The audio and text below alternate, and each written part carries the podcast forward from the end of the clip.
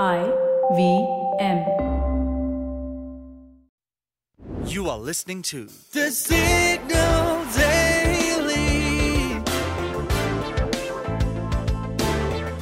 brought to you by Front Page Studios.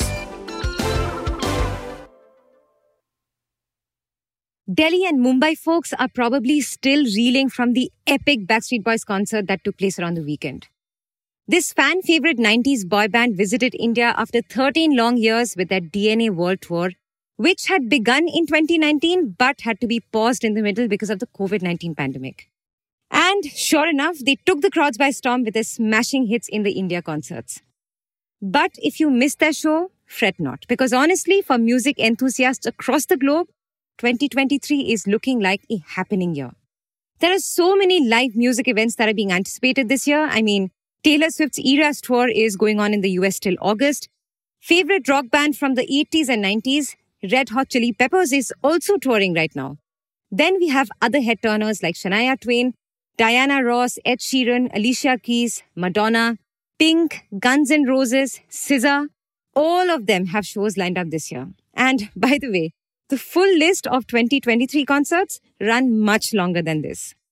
Really, it seems like after the pandemic lull, live music events are making a zealous comeback.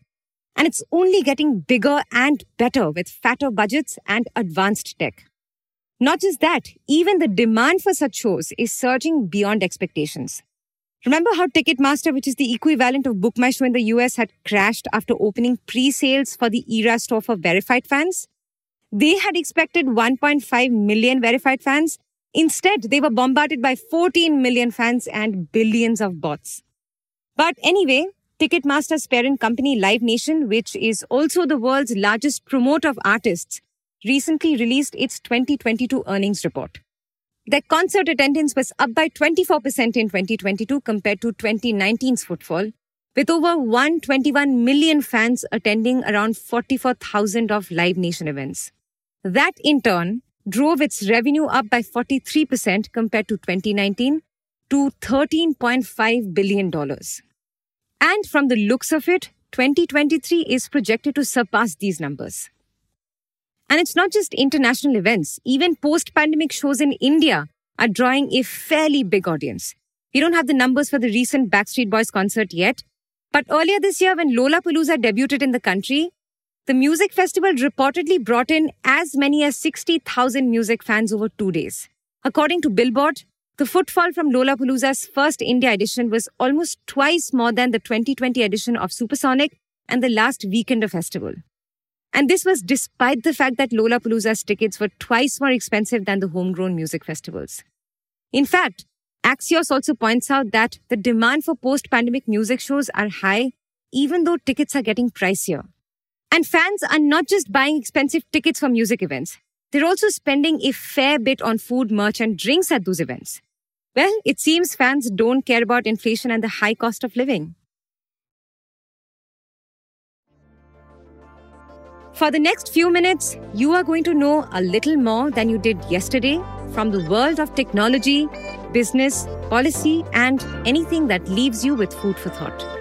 Hi, I'm Shorburi, and this is the deep dive for 8th May 2023. Is spicing up its Books app. Bloomberg reported that the tech giant has signed a three year deal with a South Korean startup, Kenaz, to bring Webtoons to its reading platform.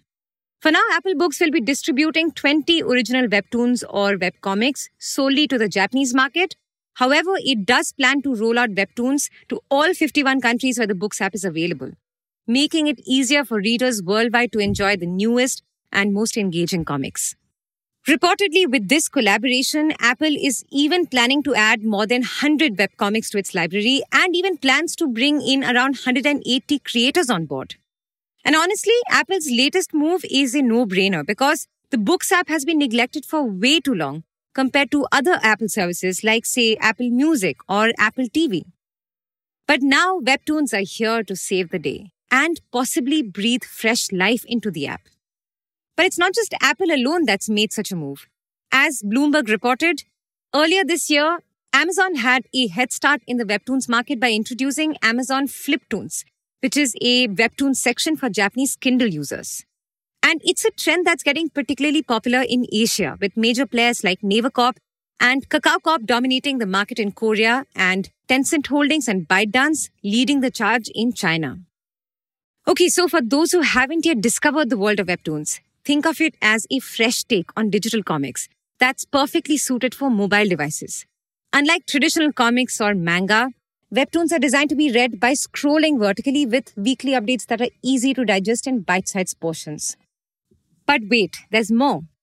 Webtoons aren't just confined to the digital space, they're also making a splash on the screen. For instance, do you remember that popular Netflix series where a hamster from a science class bites a student and the virus spreads to the school nurse, eventually turning everyone into zombies? That's the show All of Us Are Dead, which is a South Korean show that broke records as Netflix's most watched non English language series last year, raking in 561 million hours of viewership in its first month. And that series was adapted from webcomics. So now you can understand why webtoons are emerging as a major player in the entertainment industry.